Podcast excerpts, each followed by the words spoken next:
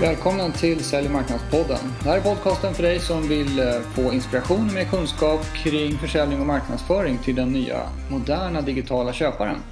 Det här är ytterligare ett avsnitt av intervjukaraktär, avsnitt nummer 14.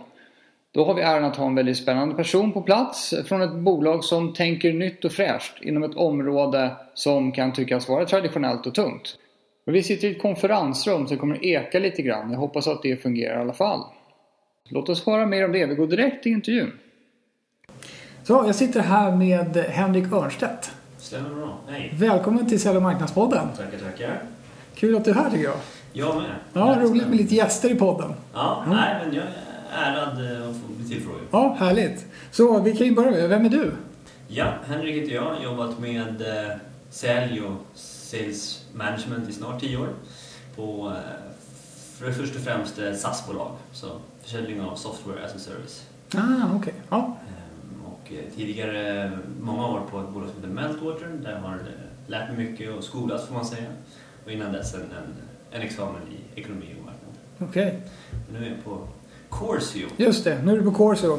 Vad är Corso för bolag? Eh, Vi jobbar ju med att eh, hjälpa våra kunder att eh, skapa, sprida, sälja sin kunskap online i form av webbkurser. Just det, e-learning. E-learning kan man kalla det. Eller är det ett sånt skällsord?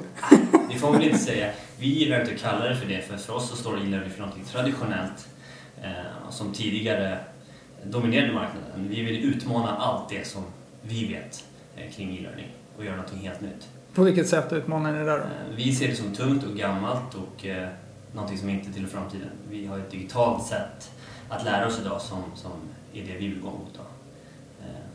Är det, vad är det? Mobila enheter och är det, är det hela den grejen som... Ja, precis. Som mobilt eh, beteende ser vi ju. Ja. Och det är ju alla idag. Eh, både bra och dåligt kanske. Men att kunna eh, möta den här efterfrågan som vi konsumerar media på Mm. generellt. Eh, när man vill, hur man vill, vilken fart man vill. Också göra det möjligt för de som har kunskap att kunna sprida den på ett nytt sätt. E-learning är ju väldigt resurskrävande, du gör en tung investering, du köper ett tungt system och så får du en produkt som, som är svår att uppdatera och jobba med. Just det. Eh, jag tänkte på det här, hur, hur ehm, en utmaning för er på marknaden tänker jag, det är ju att ah, Youtube och många andra kanaler bara flödar ju av bra små filmsnuttar och utbildning och bra content helt enkelt. Hur tänker ni kring det att det finns så mycket som är tillgång, som är tillgång till gratis där ute och ni tar ju betalt för era grejer, i alla fall till största delen vad jag vet. Ja, absolut. Eller era kunder tar betalt för saker på er plattform. Ja, Mm. så det stämmer ju. Det är ju hela ehm, idén med Course att kunna kapitalisera på sin kunskap. Ja. Um, oavsett vad, vad det ligger i för område. Eh, men jag är jätteinspirerad över hur vi lär oss idag och vilken riktning utvecklingen går i. Och att det finns massa gratis content online, det bara bekräftar ju vart vi är på väg. Just det, att folk gillar att både producera och konsumera sån typ av kunskap. Ja, och att producenterna idag inte behöver vara stora institutioner utan det är ju du och jag som sitter på en, en, en nyckelkompetens och vill sprida den. Eh, experterna är ju producenter och distributörer idag. Just det. Jag ska vara ärlig och säga att det är ju faktiskt, vi har ju träffats ett par gånger. För att vi har ju pratat här på Business Reflex om att vi skulle erbjuda den här typen av, av kompetensspridning. Det vore kul om vi kom igång med det. Ja. Det, det, är, det är mycket att göra och många saker att prioritera samtidigt. Så vi får, vi får se var det landar, men eh, det vore kul faktiskt. Ja, men det tycker jag vi ska få till. Ja, och eh, då när vi, när vi pratades vid du och jag Henrik, då var det ju så att eh, du nämnde att ni skulle, ni var då i färd med att anställa en digital sales, väl? Ni kanske redan hade ombord. Det tyckte jag var så coolt för att vi håller på med digital marknadsföring och sådär och eh, när man tar det steget längre och även Även tittar på sälj ur det där digitala perspektivet. Det tyckte jag var intressant. Så, så att, kan du inte berätta lite mer om det där och hur ni tänker kring försäljning? Ja. ja men vi eh, är ju eh, ett litet bolag fortfarande och måste ju värdera var vi investerar våra resurser någonstans. Mm.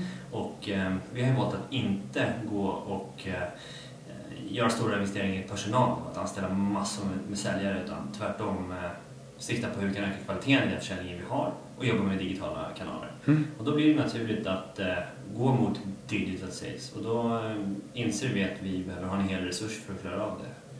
Eh, och koppla på då marknadsföringen och content-delen och allting. Just det. Så, Hur, hur är det med era köpare? Vilka är det? Typiskt. Ja, det kan ju vara egentligen vem som helst som har en expertkompetens och kunskap som man vill kapitalisera på. Ehm, men om man ska generalisera det så handlar det om små, medelstora bolag eh, som eh, erbjuder kunskapen, alltså kurserna eller, eh, det här innehållet man vill sprida Mm. som en del av sitt kärnerbjudande. Så det kan ju vara ett utbildningsföretag men oftast är det inte det. Utan det kan vara en, en mediehus, en, en magasin som vill ha eh, merförsäljning. Okej, så det är, det är på toppen av något annat ofta som det här görs då eller? Ja, vi brukar ofta komplettera eh, ett annat eh, kärnerbjudande. Okej. En fysisk utbildning exempelvis. Mm. Har ni någon, har ni någon så här persona eller något sånt som ni har mejslat ut på något Mm. vänster? Hur ser er köpare ut om ni har gjort något sånt jobb?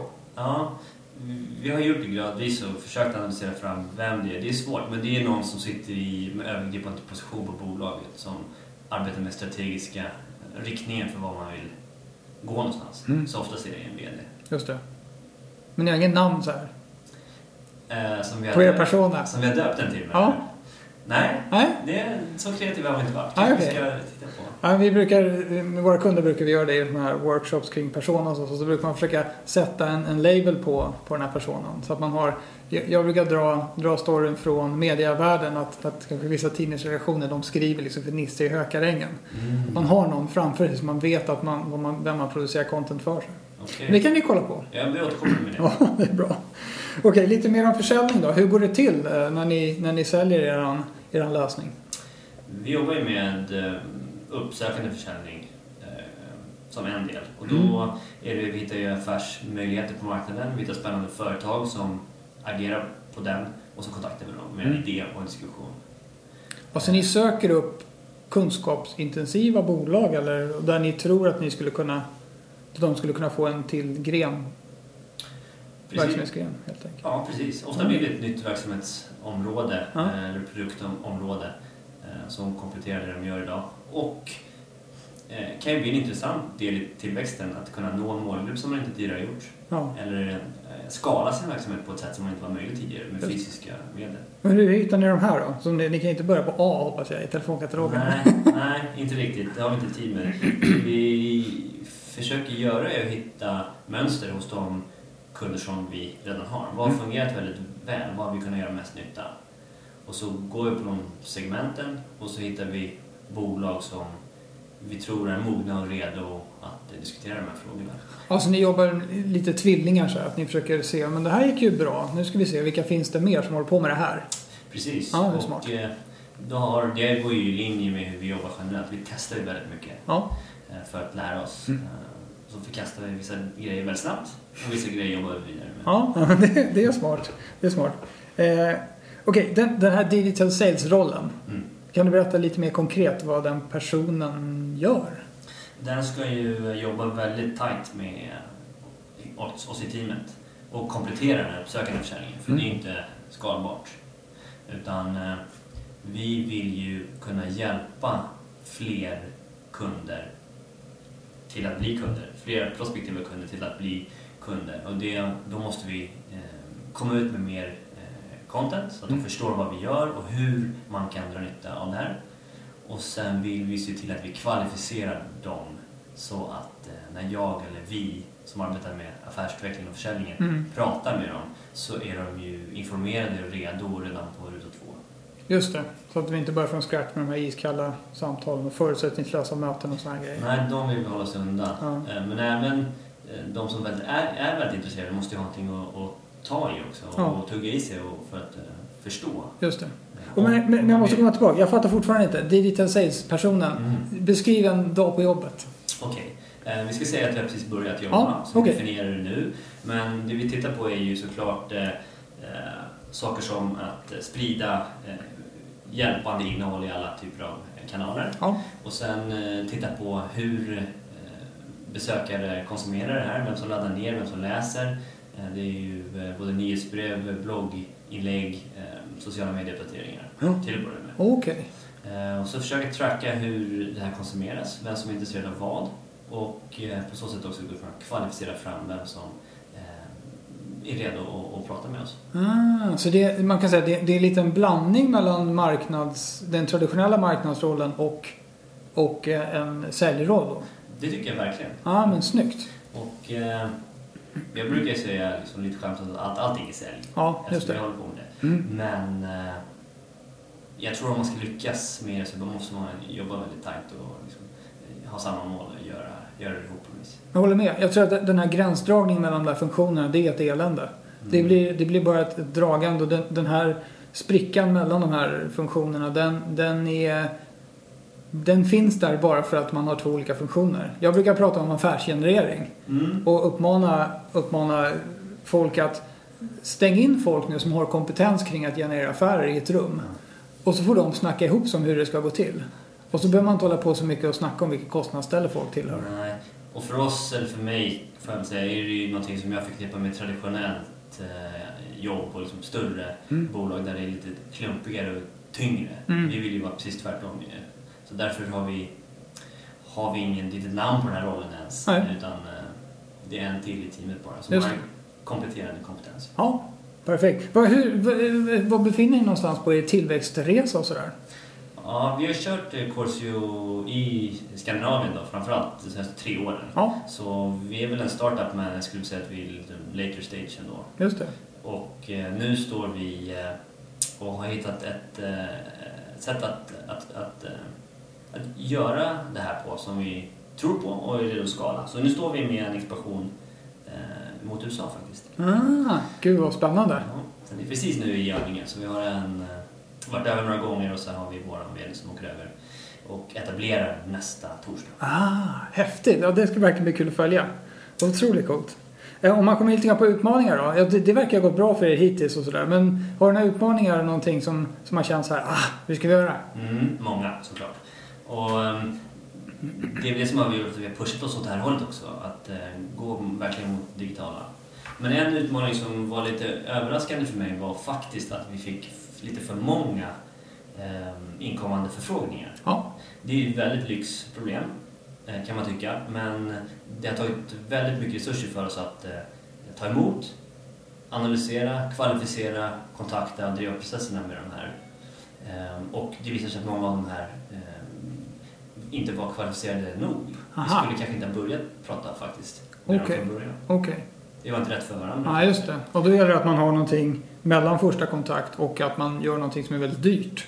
Att man har digital interaktion då emellan.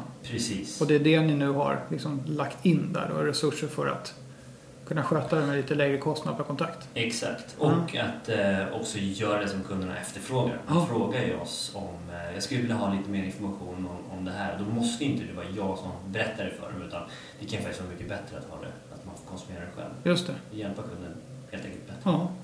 Ha, bra, så det var utmaningen. Det, det var nummer ett, att ni fick för mycket inkommande så att ni inte kunde hitta som den här nålen i höstacken. Ja, vi la för mycket tid på, på att helt enkelt sålla fram rätt och, och de intressantaste kunderna Mm. ur det där. Mm.